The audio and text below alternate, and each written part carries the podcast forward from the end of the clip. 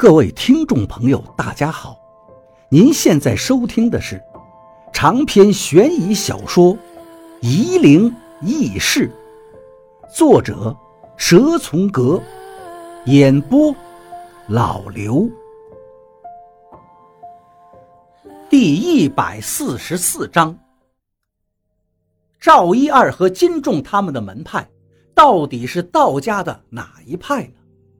道家讲究清净无为，可他们门派的排场却为什么这么阴森古怪呢？来道贺的不仅是人，妖狐之类也有，看样子连鬼魂也招了若干在这儿。王八难道以后真的要和这些妖魔鬼怪为伍了吗？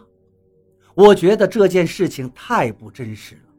想起了和我在学校里一个寝室住了四年，连衣服和鞋子都不分彼此的朋友，今后就要走上这条道路，我心里不免落寞。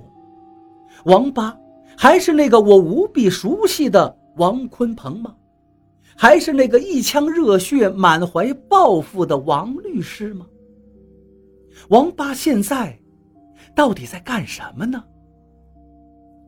赵一二从屋后走出来了，我看了之后大惊失色，因为我从来没看过赵一二这身打扮，他的打扮就是我曾经看过的金重的诡异服饰，一身褐色道袍，胸前绣着一朵无比鲜艳的绿色牡丹，道袍上其他的部位都是一个又一个的精致花纹，每一个花瓣都是一个骷髅头，我背上汗涔涔的。赵一二先向金圣跪拜了一下，然后向香炉前的道士拱手鞠躬。唱歌道士的歌词变了：“扬起碧云大教主安呀翁，一元无上萨仙翁，叱咤嗡嗡安呀翁。”先天雷部大尚书，安呀翁，亲授铁狮传妙旨，叱咤嗡嗡，安呀翁，手持无名降鬼扇，安呀翁，身披百衲伏魔衣，叱咤嗡嗡，安呀嗡。这歌词一唱出来，我就看见了屋里原来挤满了人，和原来看得见的人挤在一起。我分不清哪些是人，哪些是鬼魂，我吓得浑身发抖，强行抑制着想夺门而逃的冲动，勉强地坐着，看着眼前的恐怖场面。倒是我身边的刘院长什么都不知道，还在对我说：“小徐啊，这些道士唱歌唱得蛮好听的呀。”正当我心神不定。王八走出来了，和我预想的一样，他也穿着跟赵一二一样的道袍，只是颜色是一身青色，手上捏着个东西，那东西我见过，是一个红彤彤的知了壳子，红光穿透王八的手背，红润润的。地上的鬼魂全都向王八跪倒，我现在能分清楚。那些没有跪下去的都是实实在在的人。王八还不习惯这个场面，我看得出他很紧张，身体在微微发抖。可是王八没有放弃的打算，他顿了顿心神，把手上的冥铃晃了晃，那些下跪的鬼魂就渐渐地飘了起来。道士的歌声戛然而止。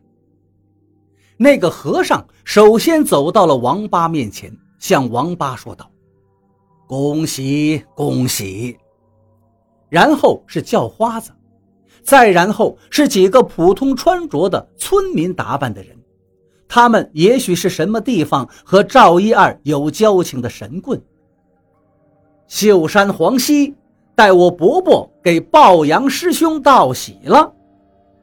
这是个脆生生的小孩的声音，可却是从一个五大三粗的年轻人嘴里说出来的。黄连清终生不能出四川，这个应该是他的子侄。我看见王八跟道贺的人一一回礼，眼睛却看着门外。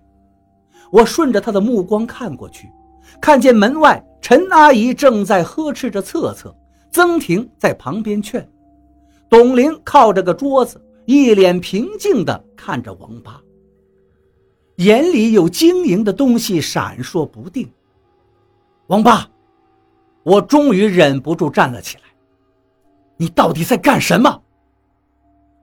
众人都看向了我，我走上前去，把王八的道袍往下扯。我们回去吧，我不想你变成这个样子。算了吧。王八却一把把我推开。疯子，有些事情当律师是解决不了的，你别这样。我歪着头看着他，手指向董玲。那他怎么办？为你守一辈子活寡吗？王八摇摇头。你别说了，今天是我和师傅的好日子，你就别捣乱了。外面的陈阿姨和曾婷听见屋里在吵架，也走到门口，看着我和王八拉扯，不知道发生了什么。李碧，香台旁的道士喊道，众人仿佛都松了一口气。